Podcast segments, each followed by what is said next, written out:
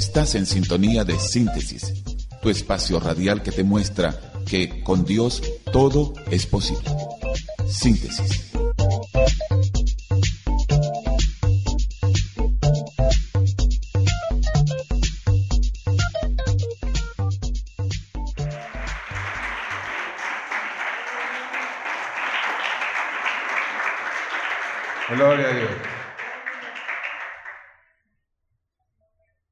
De las situaciones que al ser humano lo pone en expectativa, lo hace sentir nervioso, es cuando tiene que enfrentarse a un interrogatorio. E, este puede llevarse a cabo en cualquier momento de nuestra vida o en cualquier lugar. Por ejemplo, en las clases primarias, en la escuela primaria, en la educación media, en la educación universitaria. No faltan los interrogatorios, llamados de otra manera exámenes.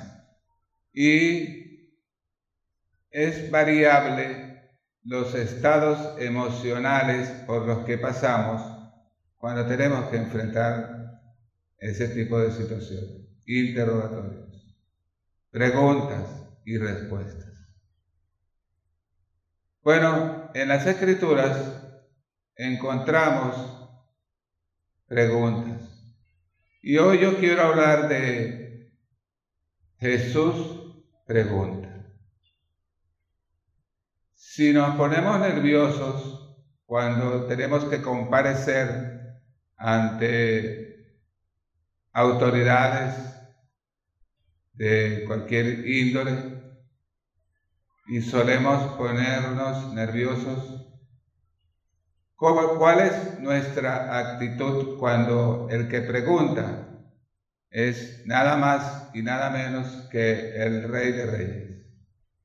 Y vamos a, aprender algo con estas preguntas me encontré en las escrituras una cantidad, por lo menos no las conté todas, por supuesto, pero sí me encontré con un dato curioso. Encontré que al menos hay 100 preguntas. No es que no hayan más. Yo me encontré por lo menos con 100.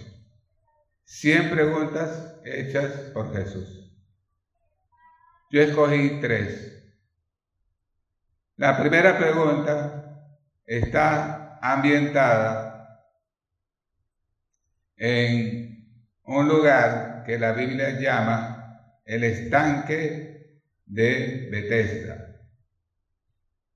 Y allí, si nosotros dejamos a nuestra imaginación eh, plasmar ideas de cómo fue la imagen de cuando esto sucedió, bueno, podemos ver que había mucha gente enferma. Dice la escritura en el Evangelio según San Juan que habían cojos, mancos, paralíticos, menciona por lo menos estas tres enfermedades. El otro detalle es que no eran pocos los que iban a ese estanque. Eran muchos, porque dice que había una multitud. ¿Cuántos? Bueno, una multitud. Dependiendo del tamaño del espacio, una multitud pudiera, pudieran haber sido, póngale 300 personas, 400, 500 personas. Y cada una de ellas con una dolencia, con un trauma, con una enfermedad. Y entre, entre todas las personas, la gran multitud que había, estaba uno, un hombre, acostado, que tenía nada más y nada menos que 38 años allí. Se dice fácil, pero es toda una vida. 38 años padeciendo. Y él, debo suponer que a él lo llevaban allí sus amigos o sus familiares. Si iba cada día, no lo sé. Si iba una vez a la semana, no lo sé. Pero lo cierto es que el hombre tenía 38 años enfermo y probablemente 38 años aferrado a una esperanza. Tremendo. Ahora, el ambiente de, ese lugar del estanque de Bethesda no era una piscina. El agua no estaba limpia. Porque el agua que allí había era la que usaban previamente para lavar a las ovejas, porque por ahí estaba cerquita la puerta de las ovejas. Y las ovejas, antes de ir al templo para ser sacrificadas, tenían que ser lavadas, bañadas, porque no podían entrar en estado de impureza, en suciedad al templo, para ofrecérselas al Señor. Entonces, el agua que estaba allí en ese estanque, ese estanque era el agua que usaban para lavar, para bañar a las ovejas. Ahora, mucha gente, una multitud, esperando, ¿qué cosa estaban esperando? Bueno, un golpe de suerte lo llamaría yo, un golpe de suerte, porque dice la Biblia que un ángel descendía de vez en cuando y agitaba el agua. Cuando el agua era agitada, el que bajaba primero al agua, ese, dice la Biblia, era sanado de todas sus enfermedades. Pero este pobre hombre lleva 38 años sin lograrlo. Porque como un paralítico va a poder bajar si precisamente la enfermedad se lo impide. También es llamativo el hecho de que había una multitud y que ese tipo de sanidades no sabemos si era un mito o era una realidad. Ahora, por lo inusual, no podríamos descartarlo que pudiera ser que un ángel descendiera de vez en cuando, como dice la palabra. Porque en las escrituras encontramos sanidades llevadas a cabo de manera inusual. Por ejemplo, el sirio Naamán fue sanado para que el profeta al menos saliera y orara por mí, que era la forma usual. Entonces, y así se sanó.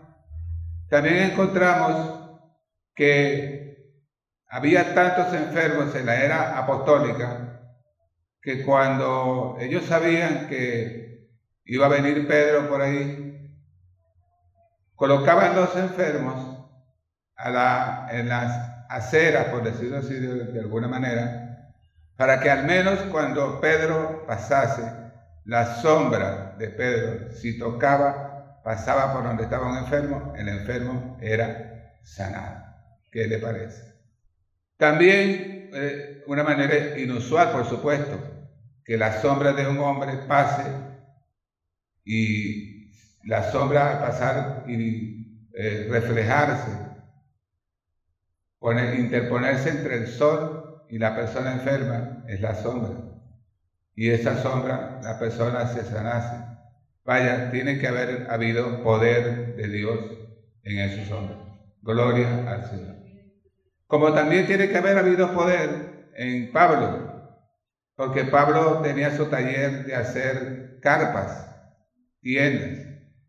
¿Y qué hacían algunos? Se llevaban los delantales que usaba Pablo, que ya no, no los iba a usar, y se los ponían sobre los enfermos y los enfermos eran sanados. Eran maneras inusuales, asombrosas, para que la gente obtuviera sanidad. Bueno, aquí había, reitero, en el estanque de Bethesda había algo que estaba aconteciendo que era inusual. Cierto o no, lo que sí dice la escritura es que allí había mucha gente una multitud. De repente, debo decir también previo, que Bethesda significa casa de misericordia. Y es precisamente por ese don de misericordia es que hace su aparición en medio de aquella multitud, hace su aparición el Rey Jesús. Y de todos los que habían, de toda aquella multitud, Jesús posa su mirada en aquel hombre que tiene mucho tiempo sufriendo y que el Señor supo en su espíritu que ese hombre llevaba mucho tiempo allí sufriendo. Se acerca, lo mira y le hace una pregunta. ¿Quieres ser sanado? Esa fue la pregunta. Bueno, la respuesta para algunos de nosotros, si no para todos, parece lógica. Claro que quiero ser sanado. Tengo aquí 38 años. Por favor, Señor, sana. Pero no estamos seguros, oiga, no estamos seguros si el hombre paralítico sabía quién era ese que estaba parado allí y que le estaba haciendo aquella pregunta. No sabemos. Es probable que haya pensado que era un hombre que había venido a traer a un familiar o un amigo y por curiosidad le hizo aquella pregunta. Lo cierto es que el paralítico le dice al Señor, Señor, tengo aquí tantos años y no tengo quien me baje al estanque. Cuando las aguas se mueven, entonces otro llega antes que yo. Claro, ahí se iba a morir sin eso. Lo único que iba a tener era toda su vida esperanza, que algún día pudiera llegar un chance para él. Se veía utópico, es decir, como un imposible. Entonces, el Señor Jesús no le preguntó más. Le dijo, levántate, toma tu lecho y anda. Y dice una palabra poderosa. Al instante se levantó. Se acabó el sufrimiento de 38 años. ¿Cuántos años estuvo cada uno de nosotros mientras no conocíamos a Jesús. Hasta aquel precioso día en que Él vino a la vida de los presentes. Es un día inolvidable. Entonces comenzamos a mirar lo que quedaba atrás y lo que se extendía hacia adelante. Cuando el rey llegó, Ahora bien, eran días de reposo. Los judíos vieron al hombre caminando, llevaba su camilla, su lecho, como le llamaban, e iba caminando derechito a su casa. A ellos, a los judíos, no se les ocurrió otra mejor cosa que reclamarle, mira, no puedes llevar tu camilla. Hoy es día de reposo. Qué hipócritas. Nunca vinieron a lo mejor a darle una palabra de consuelo a ese hombre. Pero ahora que Jesús lo ha sanado, entonces a ellos les importaba más que era día de reposo y que no le era lícito llevar su lecho. Pues el paralítico o el ex paralítico le dijo esta perla. Miren, el que me sanó me dijo, levántate y anda. Él vive. Entonces los judíos, cuando digo los judíos, eh, ustedes deben de saber que se trataba de fariseos, saduceos, escribas, sacerdotes, el Sanedrín. Eso es lo que la Biblia llama a los judíos, en ese sentido. Entonces ellos le preguntaron, ¿y quién, y quién fue el que te dijo, toma tu lecho y anda? Y allí llega un momento donde yo pregunto lo siguiente. Este hombre verdaderamente no sabía quién era aquel que le preguntó si quería ser sanado. No sabía. Porque cuando los judíos le preguntaron, él no supo responder. Es decir, él no sabía quién lo había sanado. El que había sido paralítico, al día siguiente o ese mismo día, no lo sé, se fue al templo, probablemente a darle gracias a Dios por su sanidad. Pero cuando está en el templo, viene la segunda aparición del Señor, el segundo encuentro de Jesús con ese hombre, para decirle esto, mira, has sido sanado, no peques más, no sea que te acontezca algo peor. Es allí, con esas palabras, que el hombre que había sido paralítico se da cuenta de quién había sido su benefactor. Jesús. Entonces fue y le dijo a los judíos, ya sé quién es el que me sanó. Diga conmigo, se llama Jesús. Precioso nombre, sobre todo nombre. Ahora, el hecho de que este hombre que había sufrido durante tanto tiempo no supiese quién era Jesús nos lleva a otro momento, a otro escenario. Esta vez Jesús está con los apóstoles y les va a hacer dos preguntas. La primera pregunta les digo, ¿quién dice la gente que es el Hijo del Hombre? Y entonces yo no sé si hubo un espacio de silencio, la Biblia no nos lo dice, pero supongamos que la respuesta probablemente no haya surgido rápidamente, sino que probablemente ellos se quedaron viéndose el uno al otro para ver quién tomaba la iniciativa y resultó que, suspendido el momento de expectativa para dar la respuesta, quien sale adelante con la respuesta es Pedro.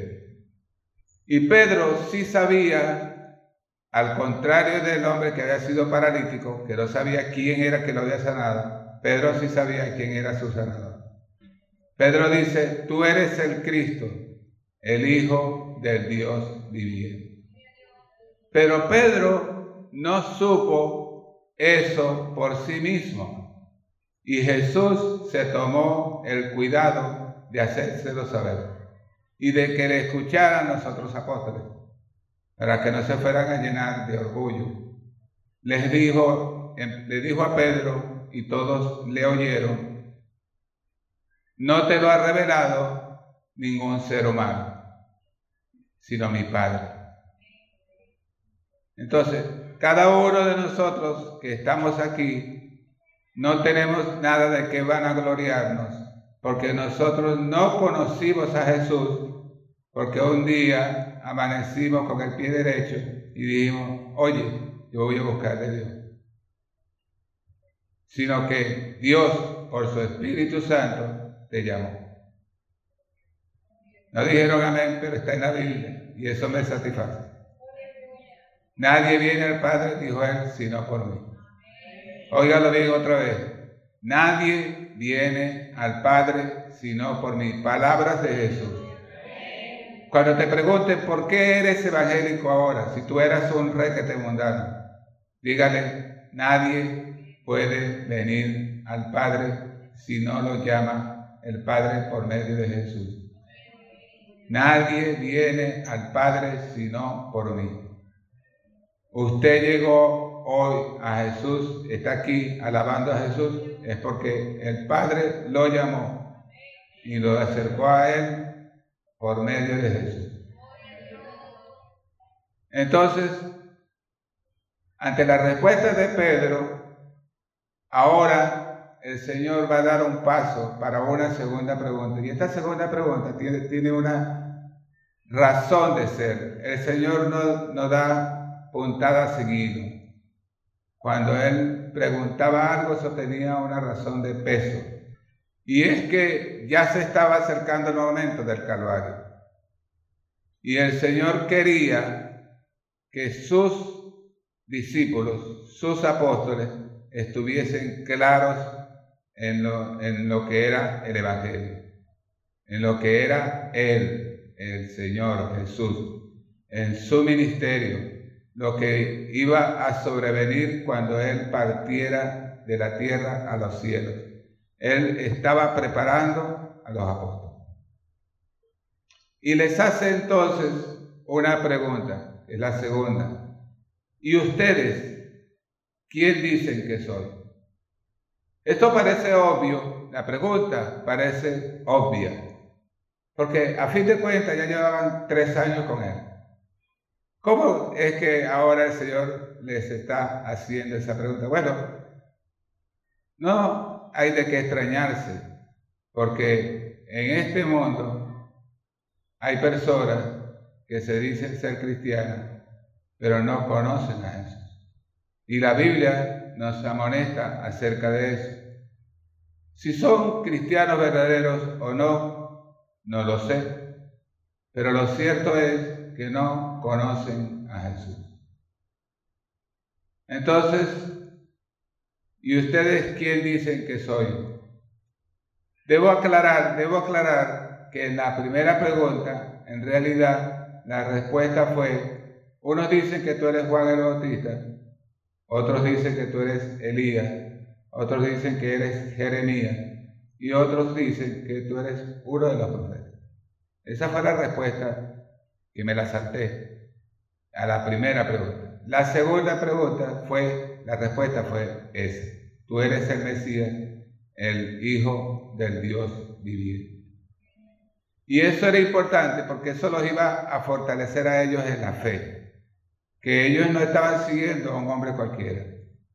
Como él tenía apariencia de hombre, y en realidad no solo, cuando digo apariencia, no es solo que tenía apariencia, porque en Jesús hay dos, verdadero hombre y verdadero Dios. Otra vez silencio total. Pero es amén, porque en él, a él lo llamaron el Hijo del Hombre. O sea, él tenía verdadera humanidad, pero también era el, verdadero Dios. Por eso dijo, el profeta, Emanuel, Dios con nosotros. Él no, él no solamente tenía que tener apariencia de hombre, él tenía que ser hombre, porque tenía que morir un hombre en lugar de todos los pecadores, porque el hombre fue el que pecó. Es que cuando Juan el Bautista está bautizando al Señor en el río Jordán, hay que notar lo siguiente. Los judíos estaban que, que hacían fila para que Juan los bautizase. Se estaban bautizando, Juan los estaba bautizando para perdón de pecados, para que se arrepintieran y sus pecados le fueran perdonados. Pero cuando él estaba bautizando a Jesús, él no lo estaba bautizando para que el Señor se arrepienta, pues no tiene nada de que arrepentirse, ni tiene pecado. Es porque todos los pecados del hombre estaban en ese momento sobre él. Baja y muere y sube del agua, resucita.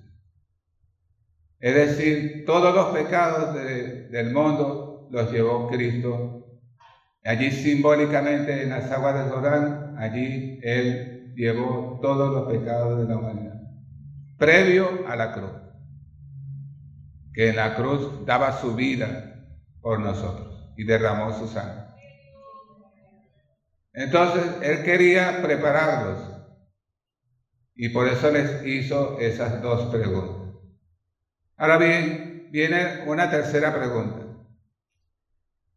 Y yo diría, y quizás en esto no me equivoco, que Esta tercera pregunta, aunque han pasado dos mil años desde que el Señor la hizo, todavía si la personalizamos, si ponemos una, raya antes en el pronombre o en el, sujeto de la oración y ponemos mi nombre o tu nombre, esta oración quedaría fulano.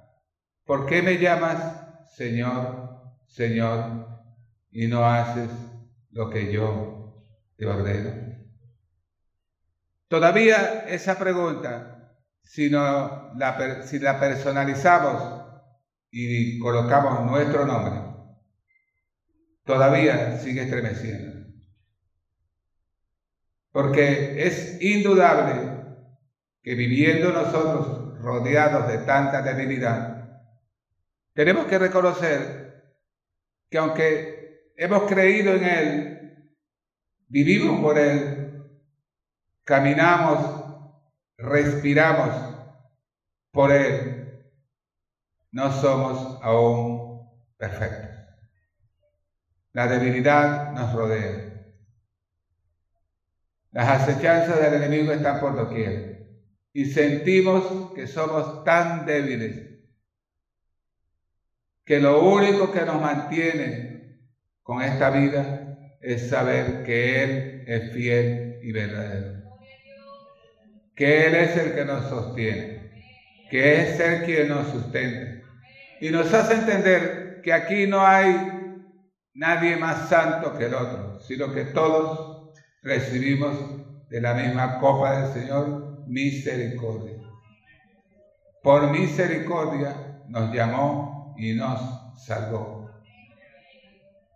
Pero por eso, sabiendo, sabiendo nosotros estas cosas, es que nosotros debemos de estremecernos cuando escuchamos por qué me llaman Señor, Señor, y no hacen lo que yo les mando. Eso nos constriye y nos debe conducir a lo siguiente. Es verdad que somos débiles. Es verdad que somos seres humanos. Es verdad que este cuerpo es un cuerpo de pecado. Pero también es verdad que el Señor dijo, amarás al Señor tu Dios con todo tu corazón, con toda tu alma, con toda tu mente y con toda tu fuerza. Es decir, que nuestros actos deben ser encaminados al primer mandamiento. Por él yo me aparto de la iniquidad. Por él, cuando el enemigo envía dardos de fuego a mi mente, yo las descarto y las envío a la papelera, previamente arrugada, como material de desperdicio que no sirve, basura.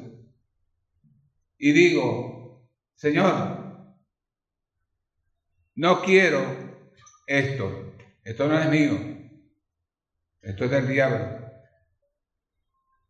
Repréndelo, mi Señor, y me limpio con tu sangre preciosa. Esa es a diario, las 24 horas, pues el enemigo no descansa. Las 24 horas, los 30 meses, los 30 días del mes, los 365 días del año, el diablo está tirándose a él. Y si nosotros no nos paramos en la brecha, nos hace pecar. Claro, aún con todo y eso, si pecásemos, abogados tenemos para con el Padre a Jesucristo el justo. Gloria al nombre de Jesús. Para ir concluyendo, las preguntas que hizo Jesús son las mismas que insisto en esto, si las personalizamos si le ponemos nuestro nombre, siguen hablando. Porque, por ejemplo, cuando el Señor le dijo a Pedro, ¿por qué dudaste? Usted y yo nos podemos preguntar con toda sinceridad, ¿cuántas veces yo he dudado? Cuando vino la emergencia sanitaria, ¿cuántos dudaron? No es necesario que levanten su mano. Muchos corrieron despavoridos. Iglesia cerrada. Y el único que iba al culto era el Señor. Sus ovejas habían huido, se habían ido, llenas de temor, de pánico. Ya los perversos que incentivaron a esa emergencia sanitaria mundial que hubo, ya tienen en su mente diabólica el segundo golpe. Vamos a ver si la lección fue aprendida. Si las ovejas del Señor le creen al Señor y no dudan de su poder. Porque Él le preguntó a Pedro, ¿por qué dudaste? Como hombre de mar, yo me pongo en las sandalias de Pedro ahogándome también. Si el Señor no hubiera extendido su brazo y su mano para sacarme.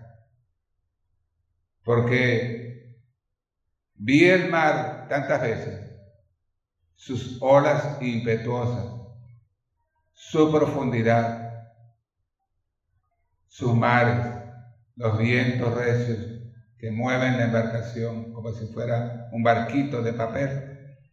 Y yo sé que en las sandalias de Pedro yo también me hubiera hundido. Pero hay una lección que debemos aprender.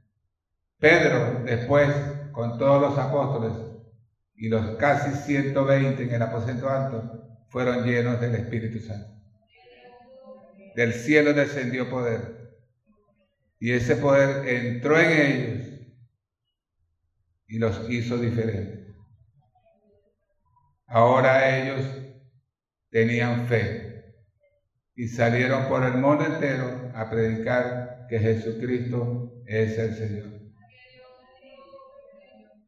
Vienen tiempos, tiempos aún más difíciles que los que hemos vivido.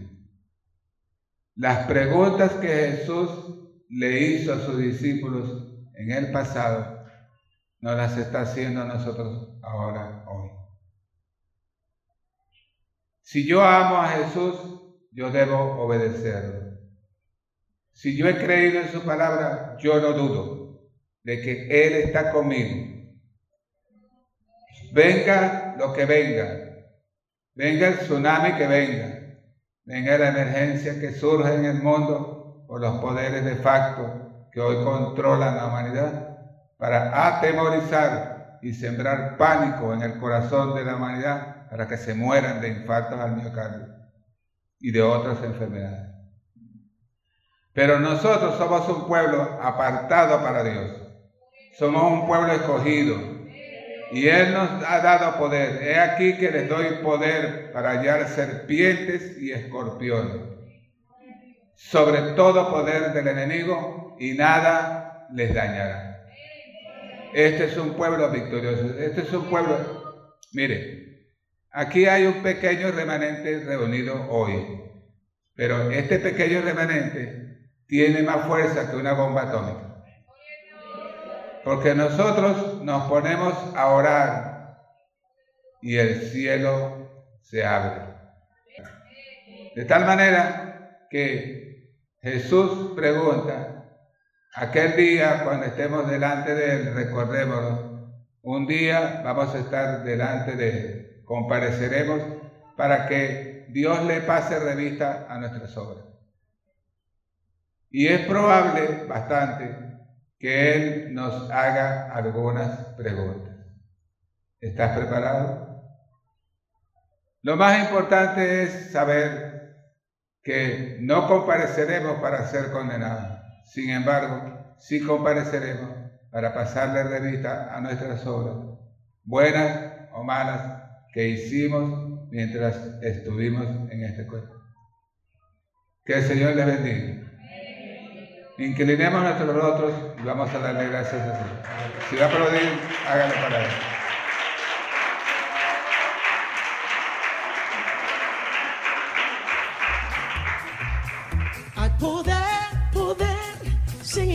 en Jesús que murió.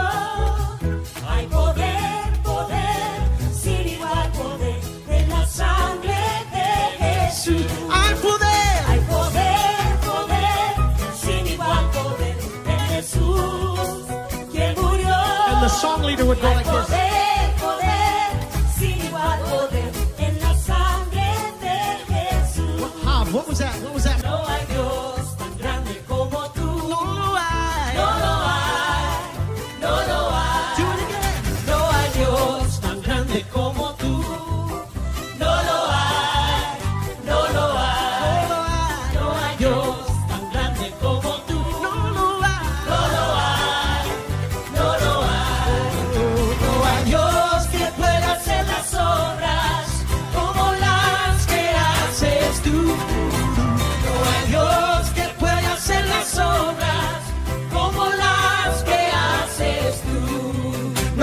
es Padre, ni con ejércitos, mas con su Santo Espíritu. No es con espada ni con ejércitos, mas con su Santo Espíritu. Y esos montes.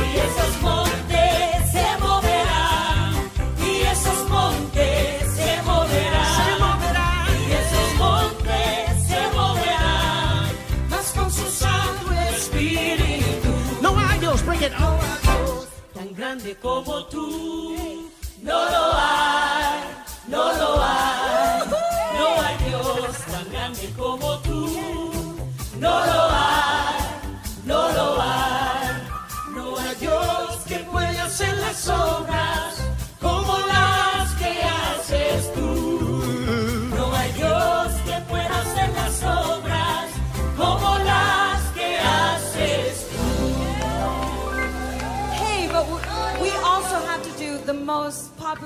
Okay. We used to sing. Alabaré, alabaré, alabaré al yeah, Señor.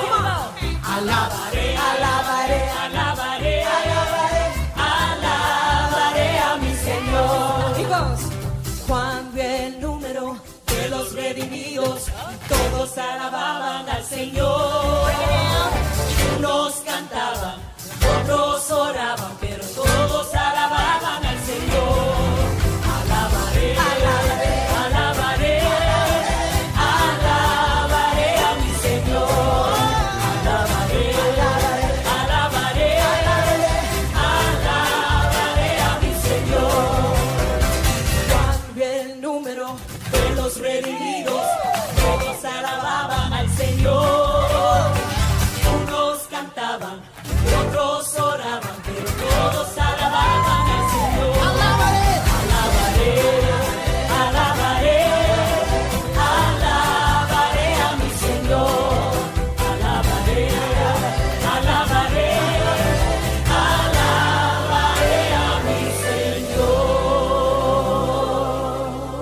sing this at PCC? A- absolutely. And and Poppy was the worship leader, right? He absolutely was. Poppy, you were our worship leader, right? Yes. Yes. y si tú vienes a Cristo Jesús, Él te perdonará. Una mirada.